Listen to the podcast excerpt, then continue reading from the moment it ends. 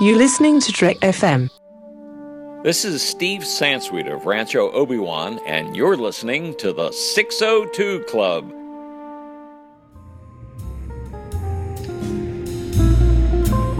There was a little bar in Mill Valley where all the Starfleet trainees used to go. The 602 Club. You know it. I was there more times than I can remember.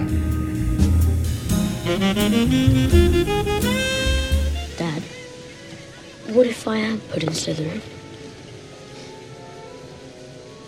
Albus Severus Potter. You were named after two headmasters of Hogwarts. One of them was a Slytherin, and he was the bravest man I've ever known. But just say that I am. Then Slytherin House will have gained a wonderful young wizard. But listen, if it really means that much to you, you can choose Gryffindor. The Sorting Hat takes your choice into account. Really? Really? Ready? Ready?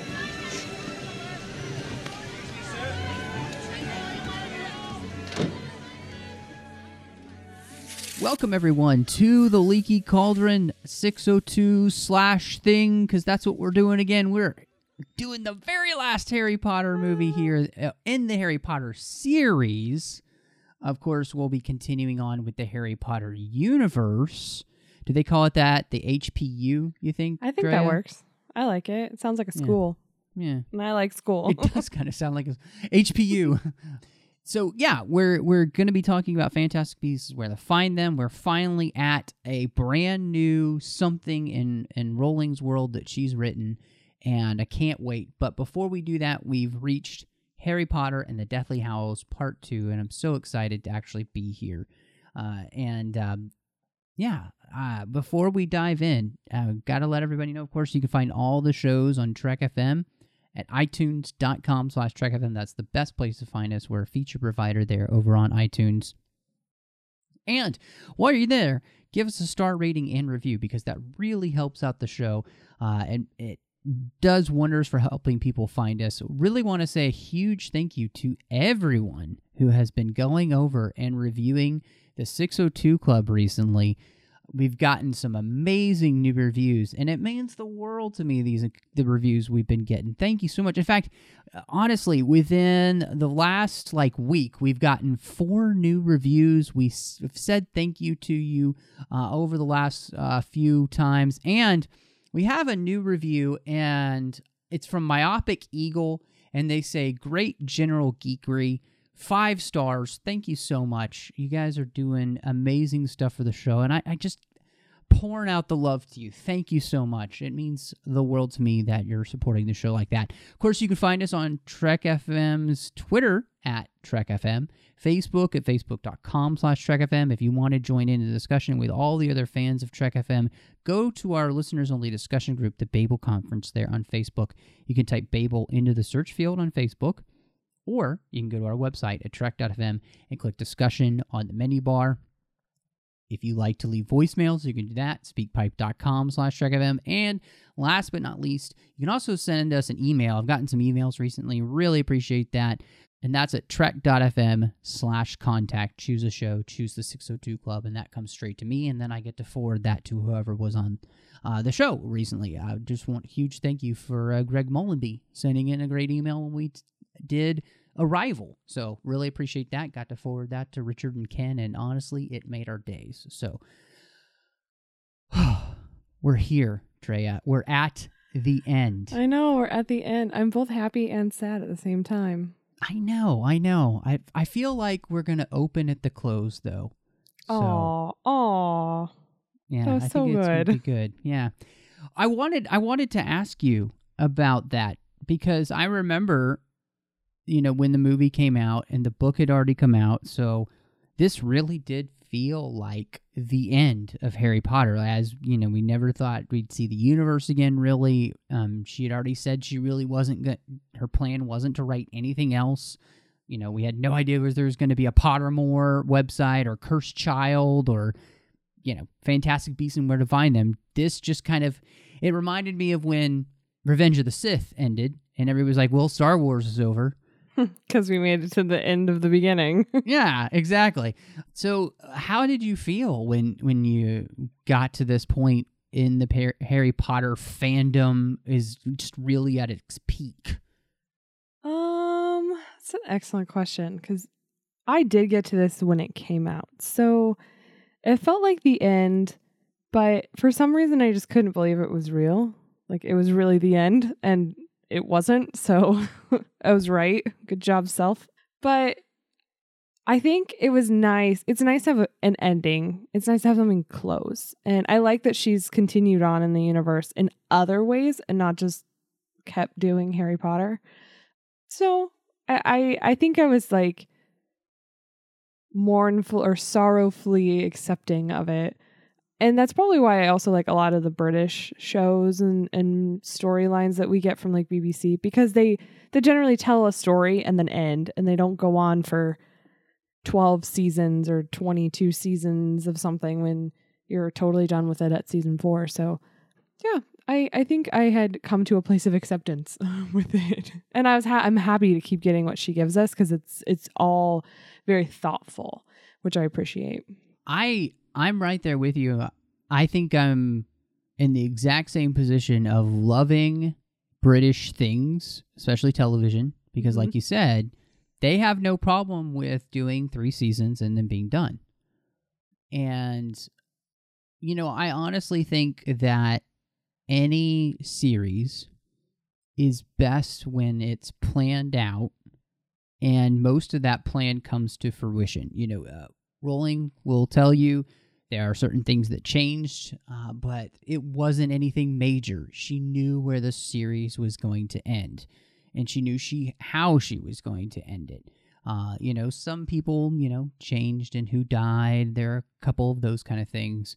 There were some other minor things that changed throughout the series, but a lot of it very much stayed the same because she had it in her mind where this story was going. And I think that if you do read through the books, you really pick up on that sense because so much of it are little breadcrumbs placed all over the place, you know, little puzzle pieces dropped in. If you were smart enough to be able to pick out all those puzzle pieces, you could have put the whole thing together before the end, but I don't think actually anybody really was able to do that. No, I, I mean, and then after it happened, people started to make up things that they thought were there that weren't, like the snake being Nagini, uh, the snake in the first book being Nagini, and a few other things that people put together. And later she had to be like, no, that wasn't it. So it just shows you how, I mean, we're looking for things that aren't there because like she has woven so much through the story that you expect to find these things it's not surprising that that if that had been the case and i still think that um she she wishes she'd done that but it's too late so Well, and that's that. I mean, if you watch any of the extras, you know there were sometimes there were things that they did in the films that she really liked. You know, uh, she like in the third movie, she loved the little uh, dead head things hanging uh, places. oh yeah she yeah. loved those. She th- she's like, I wish I had created them. Uh, she felt the same way. Um, she liked the large Celtic stones in the ground uh, that uh, Alfonso Cuarón had added in in the third movie. There, leading down to Hagrid's.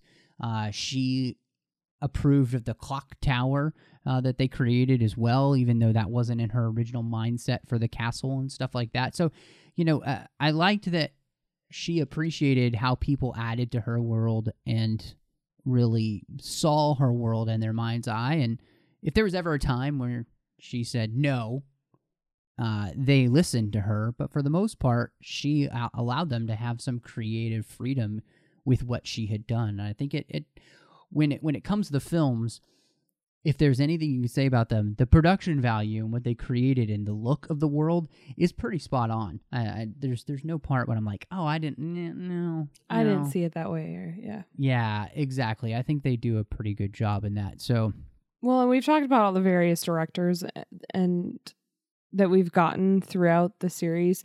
But I also like how even though we got different directors, all the films got progressively darker, just like all the books got progressively darker. It visually got darker as you you went through to the point where like there was a few moments where you're like, I literally can't tell what's going on right now. But it, it followed that pattern that you have in the book. It was a, a great visual representation of the whole series. Well, and speaking of, of directors, you know, David Yates was the director of the last five Harry Potter movies, and of course is going to be and, and announced that he will be directing all of the Fantastic Beasts and Where to Find Them films as well. And so he will have directed a majority of the Harry Potter universe by the time we are done. But I think at this point it's good because it creates a, a very consistent look Mhm. even though we're back in a time period we've never been in before, except for maybe I mean, we even haven't been that far back in flashbacks, except for I guess Tom Riddle as a child when we visited him. In the orphanage? Yeah, that's pretty far back because Is that he- that is is that even far enough though? because Riddle graduates in I think Hogwarts 1945. Well, he's the same age as Hagrid because Hagrid was in his class and was expelled. Right, and Hagrid's pretty old. Yeah. So I'm not sure. I mean, older than we would, you know. I Assume, long- yeah. I don't know. And I don't know when exactly Fantastic Beasts is set. I'm trying to not know anything about it, It's so in the I don't. twenties. Okay, so, so I, I don't know the almost there, date. but maybe Yeah, not yeah. quite. Yeah. So uh, yeah, but I mean that's such a small segment of when we see anyway. So yeah. it- it well, and it's a different country because Fantastic Exactly. Beasts is set Yeah. in New York, I think. Mhm, So yes. you're in a completely different country as well. So even if you're in the same time period, you're not in the same geographic location. no, no, and New York is very different than Mm-hmm. London. So yes, you're exactly right. But we're getting continuity regardless. You're getting a, a, a consistent message from the wizarding world, regardless of where you are or when you are, which is, I think, good. Yes. Oh, yes. Coming full circle here, then, with just what we were talking about with the end. I think what I love about the Harry Potter series is there kind of is a definite end to it. And um, I guess a quick aside before I even jump into the rest of the movie, because I, I, I don't know, we might talk about it on the show, but I guess a quick how do you feel about the cursed child? I have also not seen or read that yet. Okay. I know. I I tried to do them one at a time. I'll probably pick it up after I do Fantastic Beasts this weekend, but Nice, nice. Yeah. That is okay then. Uh, I will say that I enjoyed the story. It was is very interesting and doing a little bit of rereading as we've been doing this series, found some of the evidences for where she took that uh, that one. The, yeah, I so- know a few pe I guess I'm hesitant. I've heard a few things from from the storyline and from where where we pick up the trio at, I guess. And I didn't I didn't like what I'd heard, so I was just hesitant to read it because I don't want to be disappointed when I read it. Like I don't want to be upset with what she did with the characters. So I'm trying to like hold on to what I know and love a little bit. So it's probably it's probably not healthy, but I should probably just read it, but No, I, I think I think um I went in with the same fears and I didn't come out with any of those feelings. okay. That's good to know. Right. And I, I, I genuinely enjoyed the, the storyline. I thought it was I thought it was good. So it was definitely very different because it's a play. Yeah. And it made me want to see the play or have them almost basically make a movie of it because at this point that would be great too. Uh, Well, but, it won't surprise me if they do like a a filmed stage version, how they do a lot of the operas and stuff now. If they do something like that where they f- do a theatrical feature of the stage Yes, performance, that would be nice. you could do that or um well and i don't know if warner brothers would let them do this especially if they own the rights but i could see them making a bbc series of it you know Oh, miniseries like of too. seven episodes Please, or something please let You know, them do it. yeah that would be great uh, i would love that i think um the, the thing to me that was really interesting watching deathly hallows part two and this is something that really struck me uh, because the movie starts off really quickly. You know, we we get them. Uh, you know, Harry's buried Dobby, and then he's questioning Griphook. He's questioning Ollivander about the wand, and they put this plan together very quickly to go to Gringotts and get in the vault because Harry's figured out there's something in there that they need. And it was really fascinating to me because I'd never thought this before, but when they arrive at the albino dragon, the way that they treat that dragon struck something in me that everybody in this this universe seems to have the little people that they mistreat whether that's a species or an actual being you know whether it's a, a, as um, newt scamander puts it in fantastic beasts and where to buy find them Where to buy them? I'll buy them. a, a Tell me where to buy them, Scamander. it's either a being or a beast. That's how Mhm. they separate, or the spirit world with ghosts. And so, whether it's being or beast, you you find that everyone in the Harry Potter universe either takes for granted or mistreats somebody around them. And it was interesting to me to see the goblins mistreat this dragon so horribly. I mean, uh, you know, uh, and in Her- Hermione has the perfect reaction of how barbaric it really is. But it, it just struck me that it, it really seems like the only character who doesn't have this. Now, Harry doesn't like everybody, and he doesn't always treat everybody well. You know, whether it's like a Snape or something like that. But Harry doesn't have I think those outright biases towards certain beings or whatever, and that really comes into play in the movie. And I thought that was really special because, you know, we get that with Griphook, who says, you know, you buried the elf. House elf, yeah. And I've never seen anybody treat an elf basically like that ever in the wizarding world. You're a very different type of wizard. And I, I just, it- struck me again the way that the Harry and who he is and the kindnesses that he shows, all of these, you know, disparate elements of the wizarding world that other people will overlook, whether it's a Luna or a Dobby or a creature or anybody else uh, uh, like this, or even a Draco Malfoy. Yeah. it's Shocker insane. there. Yeah. Yeah, it's interesting and I feel like it's almost that that idea that an outsider can bring such an interesting perspective. You know, you always hear it at work when they hire someone externally and they're like, "Oh, we're looking for a fresh perspective or whatever." I feel like sometimes that actually is real and, you know, he wasn't brought up learning any of these prejudices. He wasn't brought up to know any of this information. He just knows what he knows to be right and and wrong and, you know, he is unfailingly kind. So it's just it's it's a theme that she sticks to real strong throughout the entire thing cuz even when it comes down to Snape being killed at the very end, I'll jump ahead. When Snape gets killed at the very end, um, and Nagini attacks, and then you know Voldemort and Nagini leave, and Harry, you know, runs up to Snape. He could have just left Snape to die. There was nothing. There was no reason for him to go up and check on Snape. But even though he feels like this man killed his, you know, everyone he's ever loved and has been horrible to him, he still wanted to check on him. You know, there was no reason for it, and in doing that, he learned some some very important information, and he he learned, you know, that looks aren't always what they seem.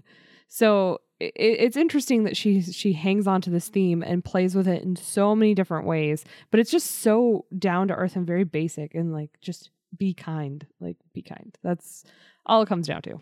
And it's interesting because, you know, Harry may not like people, but that doesn't mean that he wants necessarily ill for them. You know, Mhm. like you were saying with Snape. He what happens to Snape is horrible. Harry can recognize that even if he doesn't like him. You know, uh Draco being left to die, that's not something that Harry is going to allow to have happen because that's not who Harry is. He he might not like Draco, but he doesn't deserve to die in a horrible wizarding made fire that won't go out. Right. You know that that's and I think what what's kind of beautiful in in all of what we're saying is that love does really conquer all in the story. And it's not just love for one's friends, but one's enemies. hmm And it's really interesting because, you know, I'm, Jesus in his most famous speech in the Sermon on the Mount even says that, you know, everybody loves their friends. Even the world loves their friends. But one who loves their enemies, that's that's a different story. And that's the kind of hero that Harry shows himself to be in this whole narrative is that he's somebody who when push comes to shove, he even stands up for people that were once against him. Right. And I, I think that that when we're talking about the idea of love and why Voldemort loses, it's because he has no idea or understanding whatsoever because he's utterly and completely self-obsessed and self-absorbed. Well, and his soul is split into a million pieces, so that can't help at all. You know, Well, that's and, and that is part of who he has been from a very early age. He has fostered in himself this idea that it's all about him and all that matters is him being powerful and him being awesome. And he doesn't really care about anybody else. And, and maybe that's because he didn't feel like anybody cared about him. There are bits and pieces of his upbringing that we really don't know all that much about. Mhm. But it seems like he was pretty jaded from an early age. Yeah, but in that sense, she did a nice job paralleling even the small snippets we get in the movie of paralleling how, you know, Tom's at, or Tom Riddle's at the orphanage. He's stolen. He thinks that everyone thinks he's crazy. You know, Dumbledore shows up and shows him there's a better way, which I think we learned in the second one. I think that was Goblet of, I think that was Chamber of Secrets where we learned some of this. Um, I, I totally think that's wrong now, but I don't remember. I don't remember where we came across that. But there's the little flashback, little snippet of him in the orphanage, Uh, and that's uh, the is that the fifth one? Prince. Okay, That's one of the memories. okay, yeah, it's when they look in the pensieve. Um, and you, you know, Harry has a similar upbringing. You could argue that the Dursleys' house was kind of like an orphanage for just him, and that you, you know, and He's that people kept thought in a very he was small place. he was, you know, crazy and they thought he was worthless. I mean, it's the same sort of two sided thing. And it, it really comes down to like, how do you choose to show up? Do you choose to show up and be self obsessed and angry and bitter and hold the world against you? Or do you choose to show up and be a better person and be the bigger person and really just go with what you know to be right, even if it causes harm, it causes yourself to have to put your ego aside and be the better person. So, it's a it's it's a theme that she really sticks with the entire book and like you were saying earlier she really weaves it in and she weaves it in so many different ways and it's nice to see in this book and, and particularly this part of the movie this this part two that how much she actually flushes all of it out. And you finally get to kind of get that satisfaction of seeing it pay off for him you know? It's i, I kind of it's it's kind of like the scene in the movie where he gives dobby the the book or he gives um lucius the book who gives it to dobby and it's got a sock in it like that moment where you're like feeling vindicated you're like yeah It- it- the whole movie the whole end of the movie sort of felt like that to me where you're just like yeah there there's still sad parts but No, completely, uh, and that's one of the things that I I I truly appreciate about the film because, um, as you're saying, there are different points throughout it where that part of Harry is pointed out. You know, even thinking specifically of when he's talking to the Gray Lady, and she says, "You're different." Mm-hmm. but you also remind me a bit of him. So there is this duality to Harry, and she can sense in him, I think, the part of him that is Voldemort, but she also senses in him a person who doesn't desire the diadem for his own personal gain. His desire is to put the world right. Well, he's also honest with her about what he wants to do and destroying it, where most people would be like, "Oh, I want to fix it," and she, he's just like, "No, I want to destroy it," and she appreciates that sort of like moment of honesty that someone has with her.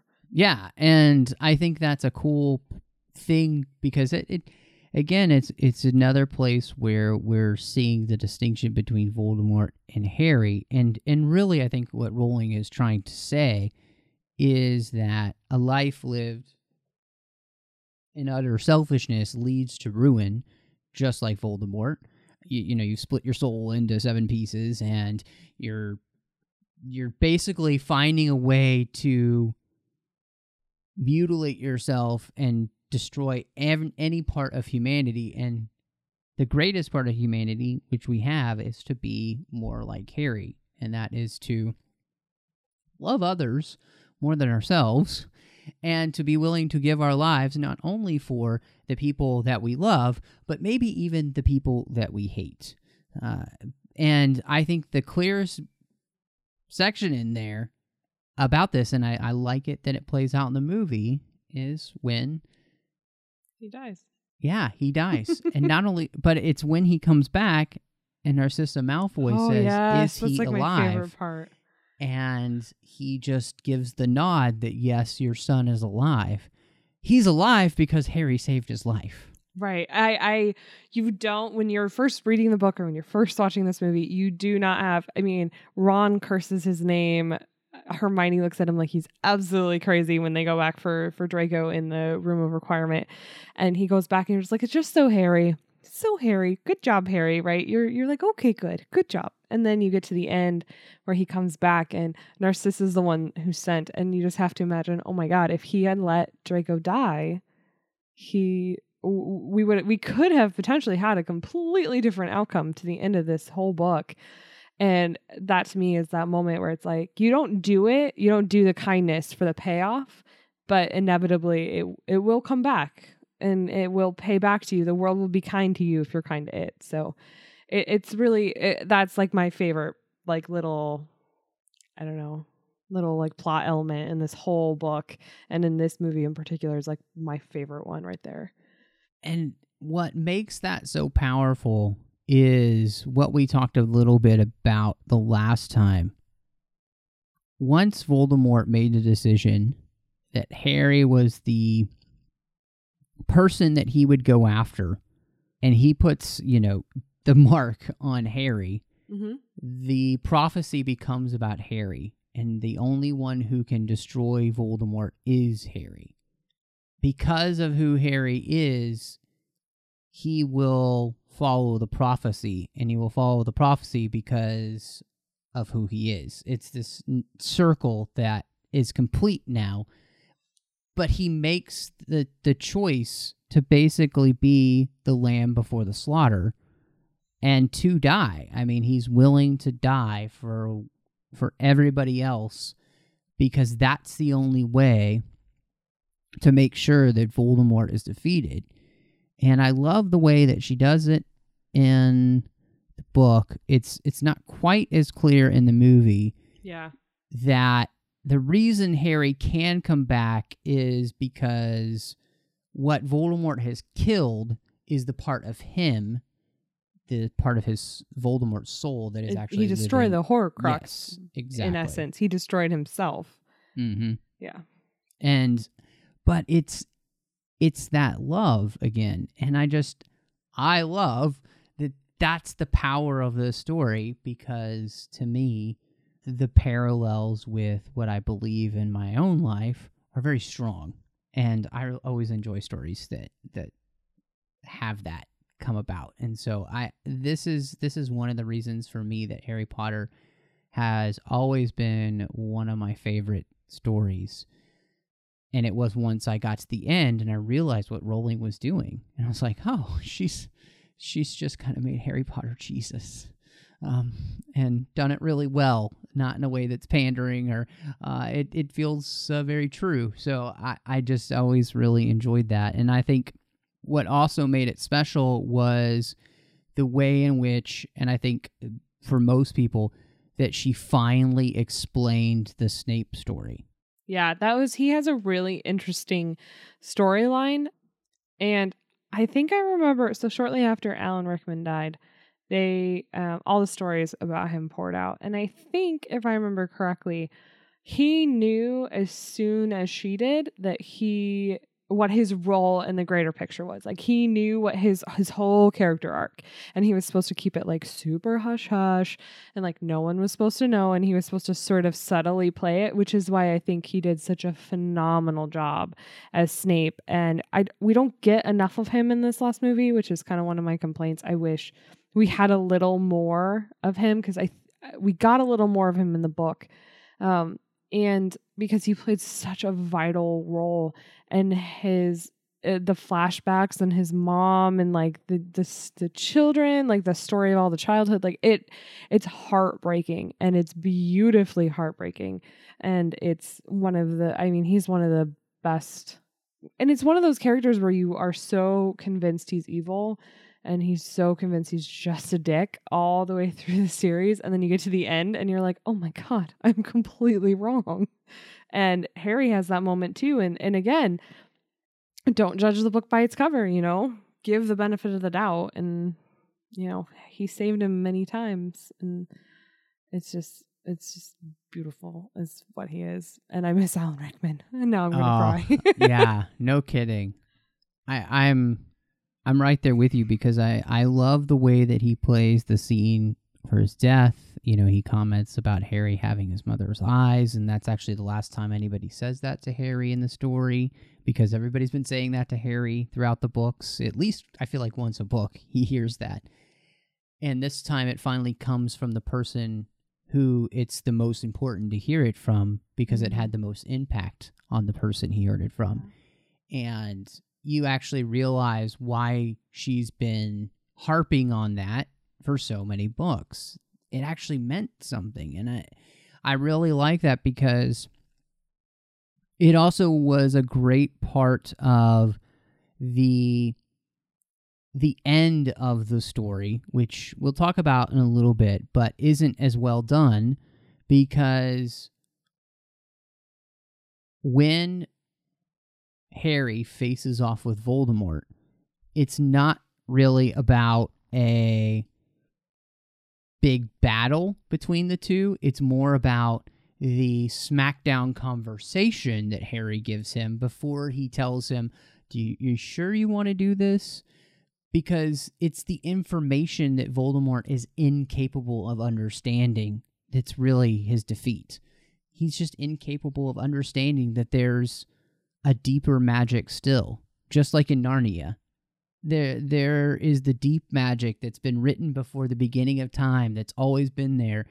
He he can't get it, and that's love. He can't understand it, and it's Snape who starts the whole thing off because his his act of love, running to Dumbledore to say, "They're coming after the Potters. You have to do something."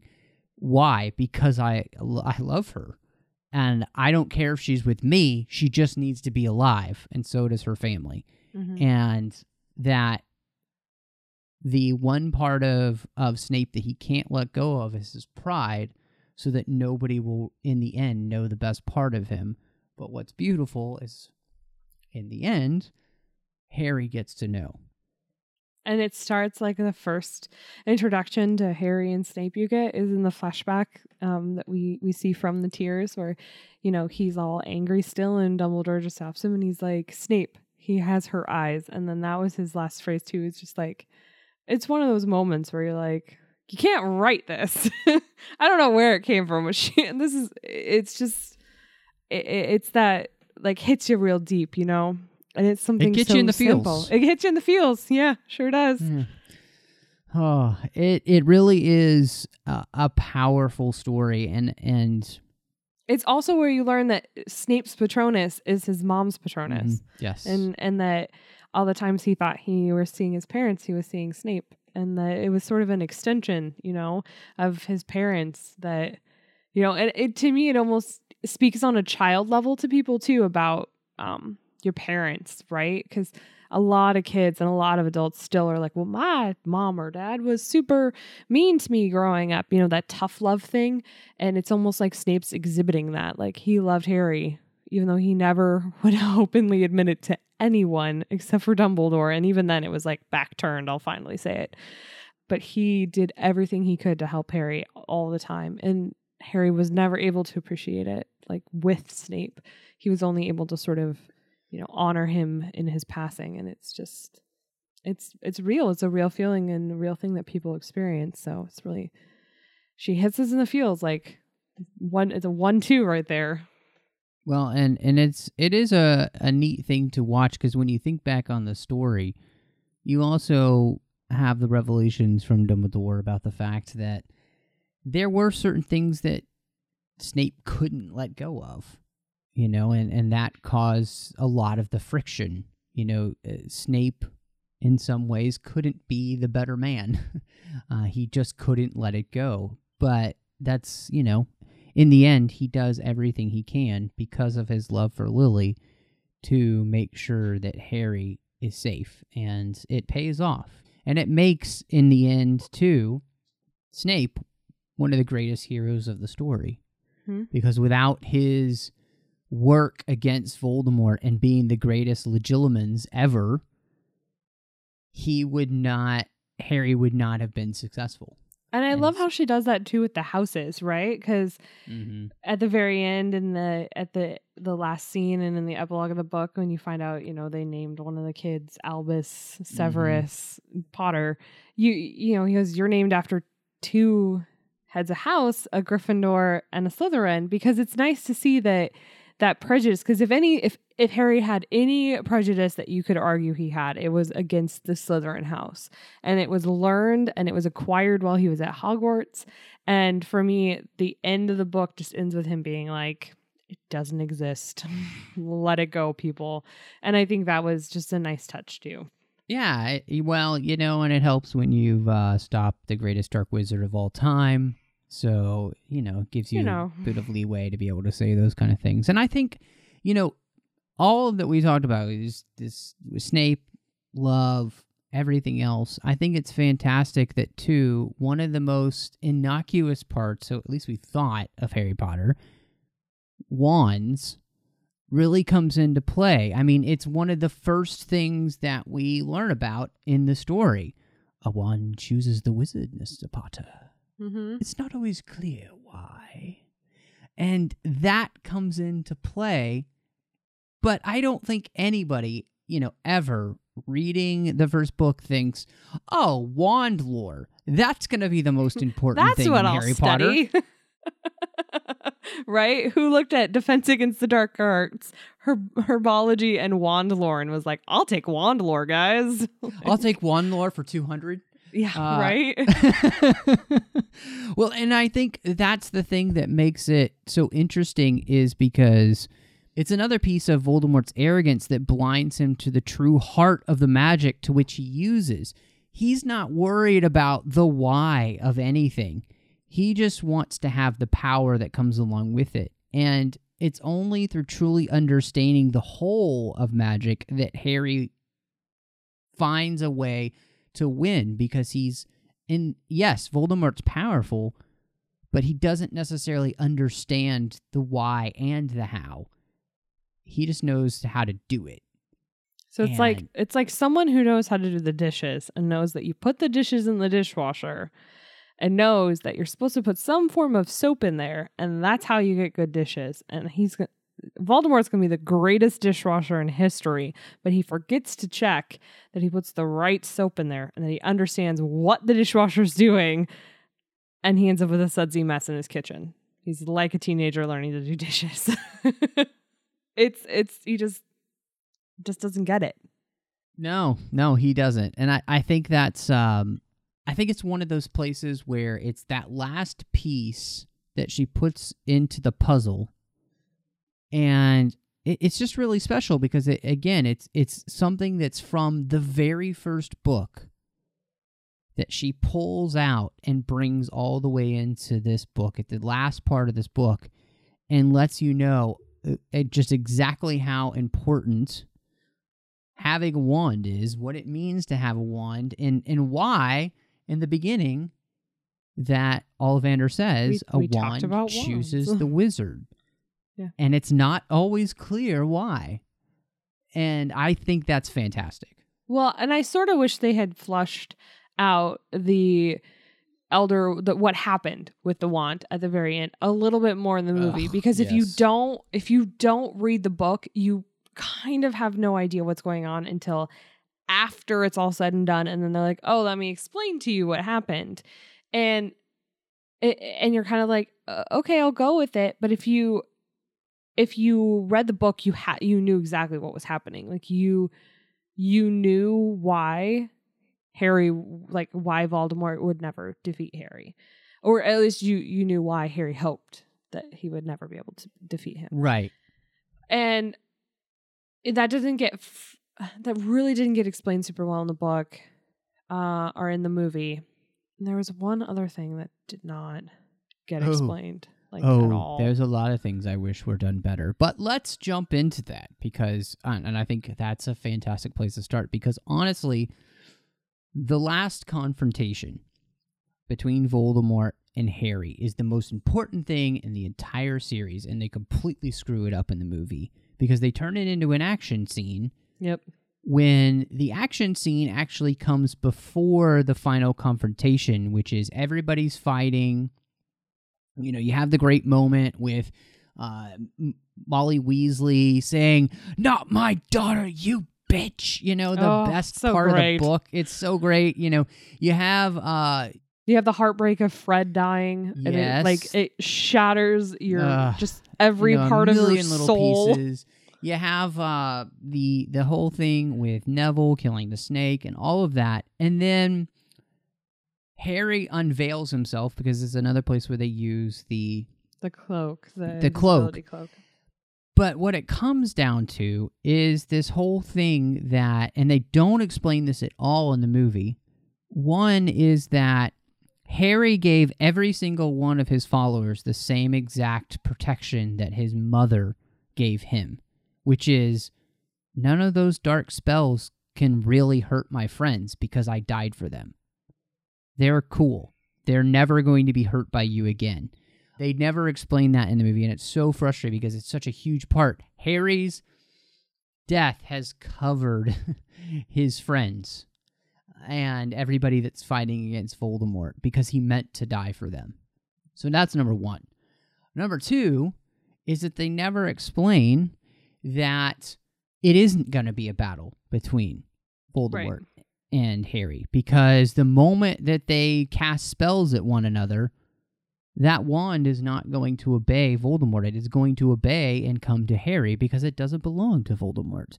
And they just don't do a good enough job of explaining these two very key important things. And instead, they just make it a CGI fest of them flying around and like having this really stupid battle and grabbing each other and falling. And none Which of is a really cool sense. visual, but not in line with the book. No, Yeah. no. And the end is so much better and so much more fulfilling because you know what? You can have the big battle with everybody fighting each other and still have it come down to a conversation because the point of the story was that it wasn't a fight. You know, that Yep. it wasn't going to be a fight because Harry had already won because of what he had done. Well, the actually and that rhymed. Yeah, and and the whole point of the book was that Voldemort would be his own undoing. Like that was the whole point is that he was trying so hard to preserve his soul and to be the most powerful wizard of all time for all time that that was in fact going to be what brought him down. Nobody else was going to do it. There was the the prophecy about the child like it, none the whole point is that Harry did nothing and Voldemort still like was defeated. Um Harry didn't did not fight and yet Voldemort was still defeated. And you know, he he created the Horcruxes and and they got pieces of his soul. He slowly got killed over time. And the whole ending where they have this big dramatic battle um which to me in the book always felt more like a um like a, a standoff where maybe they were pointing wands at each other but not actually doing anything, sort of circling each other. Yeah, it's kind of Um, like uh, you know an old western. You know, Yeah. where the guy's like, "Don't try it, I'm faster." yeah, they're like an old fashioned gun shootout. And Voldemort, you know, is so confident that he's the better wizard that when he goes to kill Harry, he kills himself because the wand backfires and kills him. And he doesn't realize he can die because he doesn't realize that all his Horcruxes are dead. So that's the whole point of the book was that he was going to be his own undoing. And we didn't really get it flushed out super well in the movie. You kind of get a, a, a silent scene where he like does the Avada Kedavra, but it, it, it doesn't it doesn't quite have the same effect. It does you you kind of don't get the point of what's happening. So uh, it's a little disappointing and a little anticlimactic when he starts to sort of just peel away like a bad sunburn at the end. And no one really I, I- we were watching it i watched it with my husband this time and we were we were sitting there we're like nobody knows he's dead. Like there is nobody in that courtyard there's nobody paying attention.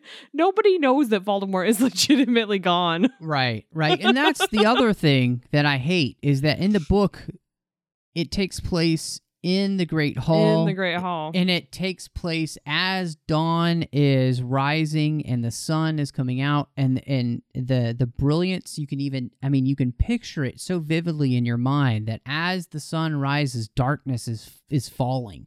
It's being destroyed for good. And like everything that she's doing is just so epic and it's just so visual in your mind. You can see it. And they just don't do it here. And it's very frustrating. And then on top of that, what they do with the wand afterwards, is not I- the same either it's not the same, but it could have been almost the same if they had just had Hermione pull out of her bag Harry's old wand, have him fix it, and then throw away the other wand. You have two movies to tell this story, and you can't give the fans that part of the story? Are you freaking kidding me? Like, you're seriously. so angry it's so funny I'm so angry because it doesn't make any sense. I mean, legitimately, how long on screen would that take? Maybe 30 seconds. yeah And you could still have him throw the wand away because that actually says something really big about Harry that he doesn't want power. That actually is very much in line with what he does in the book. It just does it in a different way. right But let him fix his old wand. I forget if in the book, and I, I'll reread it, so it, it'll be interesting to know. But in the movie, when he breaks the wand to throw it off the bridge, which is supposedly destroyed, so I don't know how we're back to a bridge, but we'll go with it. He breaks the wand, and and Ron like wigs out, and he's like, "What are you doing? Like that is the Elder Wand," and then he chucks it, and I don't remember if that's Ron's reaction in the book or not, but it didn't really sit well with me because it almost felt like Ron didn't understand everything that they just did. And like they went through this whole thing and Ron still doesn't get it. you're kind of like, really? in the book, Ron does ask Harry because what happens in the book, for anybody who hasn't read it, they actually go up to Dumbledore's office. It's and that's the thing. It's this amazing scene. Uh, he goes up to Dumbledore's office. All of the portraits are clapping for him. You know, um, he has this amazing moment with Dumbledore's portrait, and it's one of the most moving things ever. I don't understand why that's not in the movie because it's the point in which everybody's bawling at that point. Um, and well, I was already does- bawling like a baby, so maybe they just felt like I, I went through enough tissues already. but this is the point where I get all choked up because it's such a bu- beautiful scene. I actually just reread that chapter and I was just like sobbing like a five year old. It was ridiculous. Anyway, so he is talking with Dumbledore and he says, I don't want this wand.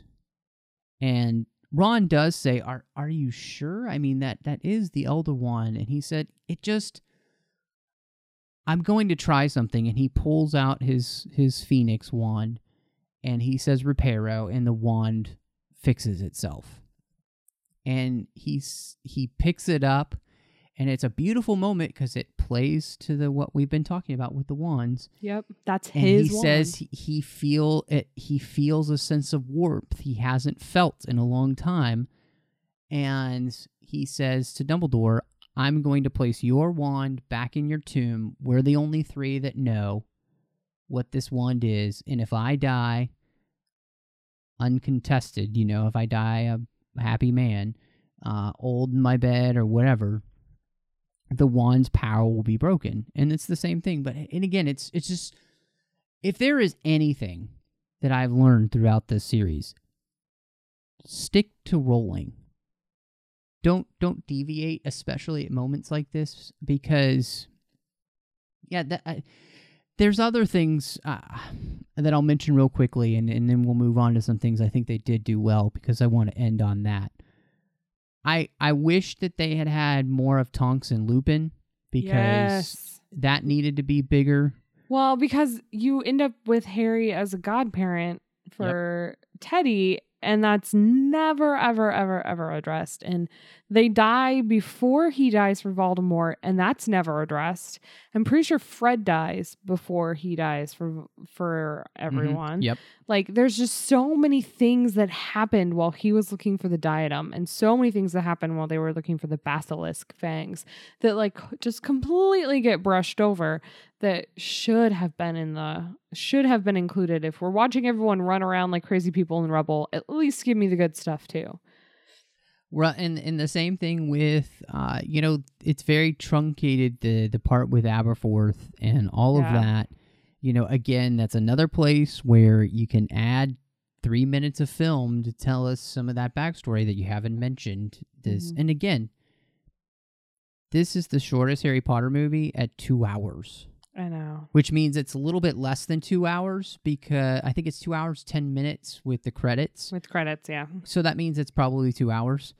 Y- Add 15 minutes to this movie and just give us some of these things because you're, you're already making two movies and these are important character moments yeah uh, for this part of the story. Well, and you lost several members of the Dumbledore army as well in before in the first part of the battle. Um, and you actually you actually see one in the movie that's not accurate and it bothers the crap out of me. You see Lavender Brown Yes. Die. Yep. and she does not die. and it's just it's one of those things where you're like if I get that you're trying to make you focus on that, but you can't focus on Tonks and Remus dying. Like Yeah. why don't you show me Tonks and Remus dying? Instead of just showing me their dead bodies, and like you're supposed to just pick up on the fact that they're dead now, and they only did that because you bring him, but you bring them back as ghosts right before he goes to, to die himself. Like, and if you didn't show them dead, then you wouldn't know they were dead. Um, it, it just it, it was it was like choppy. It was it just didn't the flow didn't work for me. There was too much going on at the same time, but it wasn't like wasn't nicely spread out so you could really understand what was happening. It was sort of just all like, oh, and then this, oh, and then this, and then this. It's like that kid at the yogurt shop who just throws everything on their yogurt, and you're like, do you really, do you really want gummy worms and like, you know, No. boba on your ice cream, like, and, and you know, a Kit Kat and everything else. You're no, you're exactly right. Uh, there is there's a real frustration here for me at the end of this film because there is really a lot that they get right. I think at the beginning, uh, I think you know when they're going to the uh, when they're going to Gringotts, it's great. Uh, you know um, when they come back to Hogsmeade, that's well done. And then it just kind of starts to slowly go south after that because you don't spend enough time with Aberforth. The way you describe the mirror and how that all happened is just awful. I mean, there's a lot of shorthand that's continuing to go on in a movie that is supposed to be the second part of a big finale. Mm-hmm. So, Yeah, there's just it, it felt like we that and that's why I was talking about in the last one. I felt like it was slow. And I think it's because if you watch the two together, it's it's painful that the pacing doesn't work out. You have a two-parter where the pacing just isn't consistent throughout both movies. So you get it's kind of slow, it's kind of slow. It picks up a little bit and then it's kind of slow again and then it's sort of slow again and then it picks up and, and then it's sort of paced normally and then all of a sudden you just get like this load of stuff dumped on you. And you're like if you had just sort of budgeted your time a little bit better and showed me less forest, maybe we could have taken some time here and cut the movies differently. So like if you put them together, it's much more frustrating than if you watch them one on one. And, I always you, you could have done that anyway because you had time. It's not like Harry Potter fans are going to be like, "Oh, great, the second one's another two and a half hours." We'll Screw that! I'm not you! seeing it. yeah, no, they weren't going to do that. Um, I I do have to say uh, some things that I think were done really well. The relationships between the uh, the Trinity, I think, come off really well. Uh, the moments there were great. Uh, I I did really like, even though it is an awful CGI fest when they go down to the Chamber of Secrets because Mhm. they're on a green screen stage and we can all tell. The moment between him and, and Hermione, Ron and Hermione, just fantastic. And when they kiss finally for the first time, and then they kind of come apart, and they're like, yeah, it's just awesome. And then, of course, when they're holding hands, and Harry sees them for the first time holding hands, and they're just kind of like, "Get over it." Um, and he just kind of gives them this look, like, "Finally," uh, you know, that stuff was great. And honestly, the thing that uh, I love, and I'm mad at the soundtrack for, Desplat does a great job of weaving in the original Harry Potter theme throughout the film especially like when Harry arrives for the first time in the room of requirement and they play that theme and it's just it's it's like pure joy because the heroes arrived and that's his music and we're finally hearing it again in the last movie and he's not stingy about playing that theme quite a few times in the movie it's not in the soundtrack and it annoys me it's like It's not. ah no it's not Wow. There are little hints of it in other places, but it's not that full on like and even the end credits as seen in the film aren't on the soundtrack like this. That's so weird. it's That's really, annoying. Weird. Yeah. I wonder if it's on like all the other soundtracks, and he was like, "I think we can leave it off, guys." Well, uh, you know, they do that with a lot of things. Um, I, I think the Harry Potter franchise is rife for doing complete recordings of every single film because the soundtracks are so good. And so the last thing, you know, we're talking about things that were done well. I wanted to ask you, taking the entire series real quick before we get to the ratings on part two, what are the things that you feel like the movie franchise does add that are truly beneficial to the Harry Potter universe? I wish I had thought about this one before now. Oh, I'm I get paid to ask the big questions. Oh, I know. I mean, I get paid nothing, but I still think of them. you get paid in acknowledgement and emails and voicemails. and voicemails from Alice. voicemails from Alice. Um, that's a good question. So, I think this will help help me draw out what it added. Um, one of the things I think that the movies did for me is that I nothing I envisioned while reading the books didn't pan out in the movies. Like uh, it didn't derail what I thought something looked like. It didn't completely replace something for me. It felt like what like it felt like what I had imagined. Um so it did a wonderful job for me of that. And I feel like it's pretty consistent across the board as well. Um, for most people, I don't know that I've ever heard someone be like, "Well, this isn't what I imagined Harry Potter to, to look like." The movies, I think, did a really great job to bring the franchise to people who hadn't committed to or weren't willing to commit to reading the books. And for all the gripes I have about things that were left off or things that were unclear, I still think it gave a pretty concise view of the universe and introduced it to people who hadn't read the books. And I know I have several several friends and family members who aren't huge into reading and they got to enjoy the universe and the world with me even though they weren't reading. Um, so the movies really sort of brought bridged that for me and for I didn't know people you in could my read. life. As, as as Draco would say. I didn't know you could read. I didn't know you could read. Yeah. you remember that in the second movie Where he- like- when he You were in pulls off his library. glasses, you know, because they're they're in the um they're in the It's when they drink the polyjuice quadrant, potion, yeah. right? and he's like, I didn't know you could read. yeah, there was some great moments, and I think the movie is. I think the soundtrack was fantastic. I think it's one of my favorite, especially to be able to do it for all seven films and successfully eight films, eight films, all films, all the films. Um, to be able to successfully do a score that fit all of those films and and ran real strong through it. I mean, I've been to the symphony several times now where they've done Harry Potter shows and all they play are the scores and things from that. It was it's fantastic. And you know, I am so happy that we have a new area in which we can explore the universe more because I think she did such a fantastic job and the movies did such a fantastic job of introducing us to a universe that I'm so glad we didn't abandon it and be like, oh, we created this lovely universe and now we're done with it. Like, I'm glad we get to dive into it more. Um, so yeah, I think maybe bridging the gap between readers and non-readers. I, I that might sound lame, but I'm gonna go with it.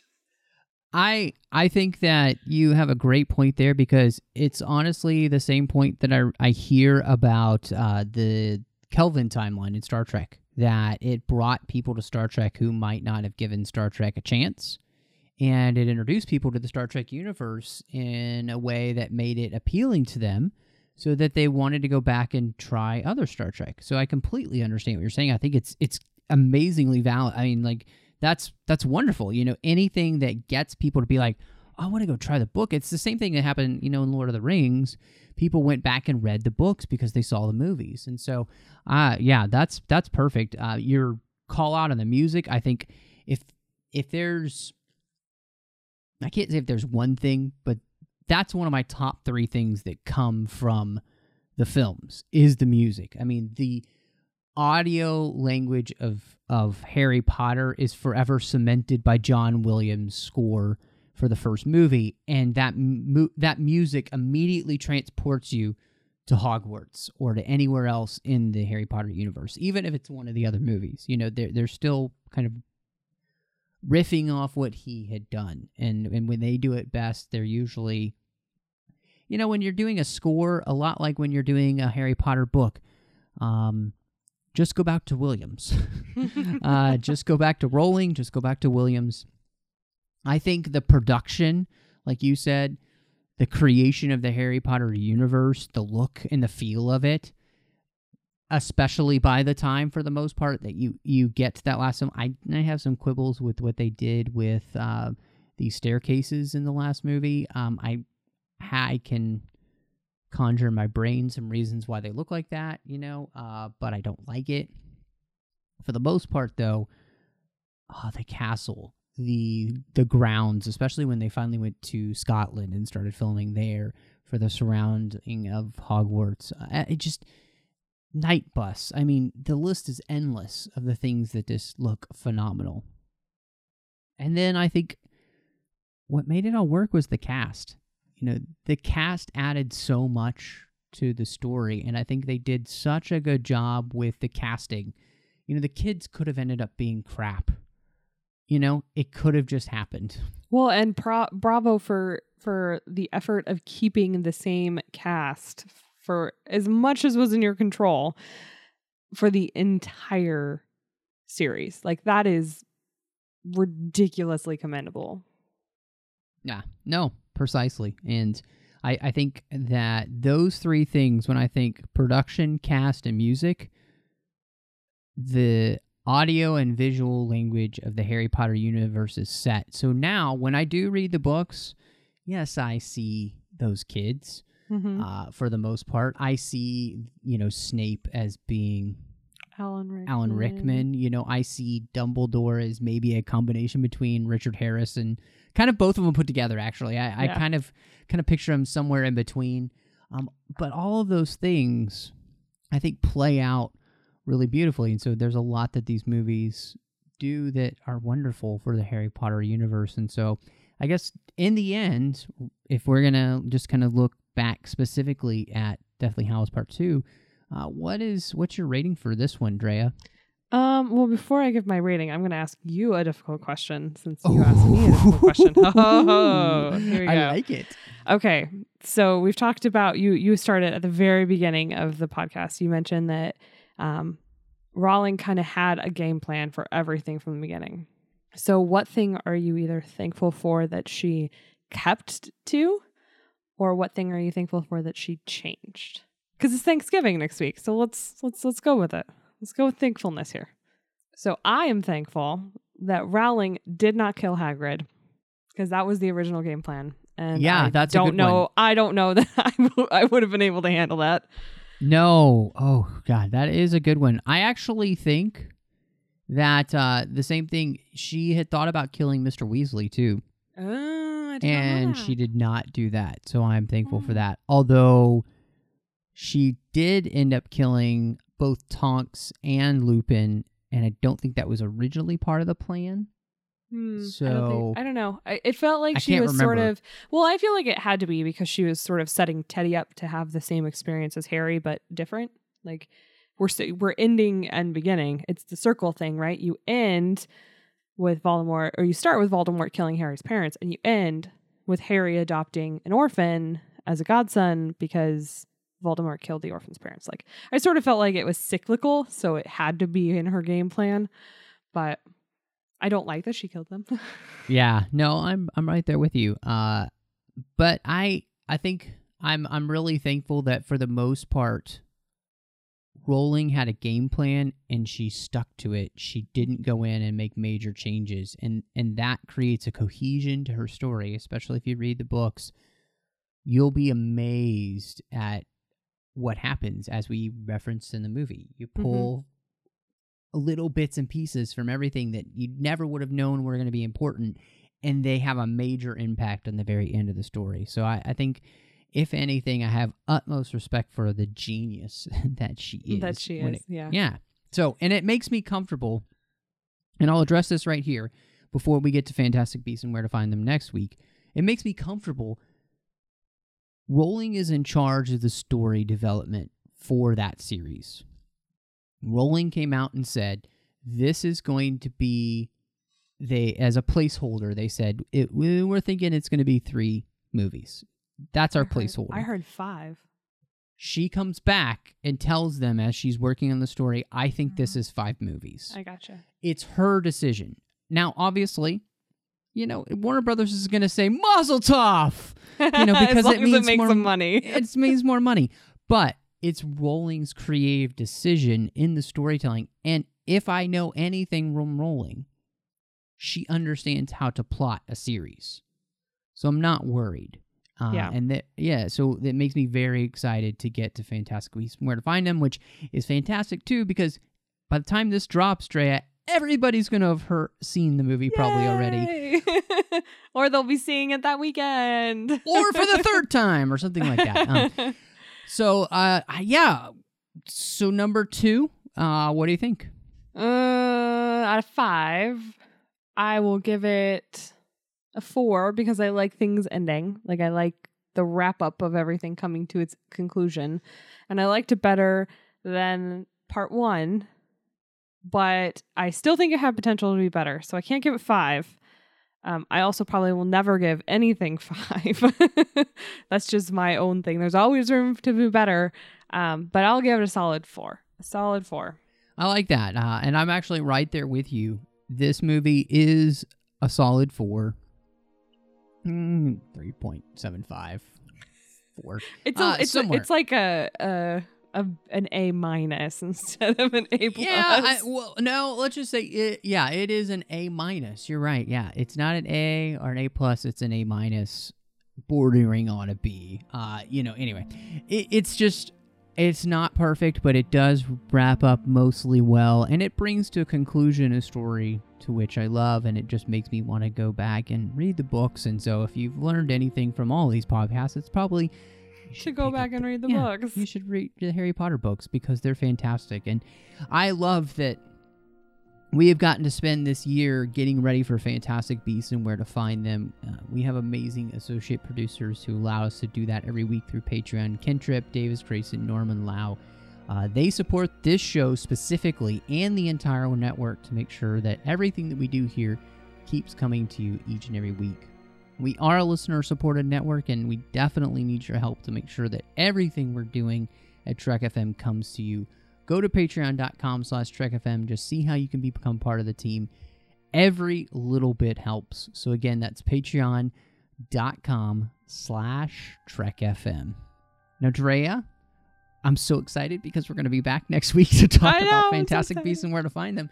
But uh, before we do that where can everybody find you online when they want to talk to you about some harry potter? And then uh, you know w- what other podcasts are you doing out there? So you can find me on Twitter at PCFChick or on Instagram at Drea Coffman, and it's C O F F M A N. Um, I also am a sorry, I lost my train of thought there. I am also a host on uh, Educating Geeks. Uh, we are a podcast that helps geeks invite new geeks into your favorite fandoms. Um, so instead of shaming someone or revoking their geek card, as the joke always kind of goes, we invite um, people who haven't experienced a fandom to come and enjoy it with us. Um, so if you hadn't seen Harry Potter, we'd love to invite you to come enjoy Harry Potter with us. Um, and we are at educatinggeeks.com and all of the various social medias. Well, of course, you can find me on Twitter at MattRushing02. I'm here on the network doing The Orb with Chris Jones, talking about Deep Space Nine, as well as on Literary Treks with Bruce and Dan, talking about the books and the comics of Star Trek, interviewing the authors. It's a blast. We've got the 602 Club that you're listening to now, of course, and Star Wars, the 602 Club collection. That's just all the Star Wars episodes we do. We can find that right there in iTunes, just like all the other feeds you can for any of our podcasts here on Trek FM. You can find me doing more Star Wars with my good friend John Mills over on the Nerd Party Network at nerdparty.com. It is called Aggressive Negotiations. It's so much fun. You're going to love it. Check it out on iTunes as well. We just have a blast. And thank you so much for joining us and y'all come back now, you hear?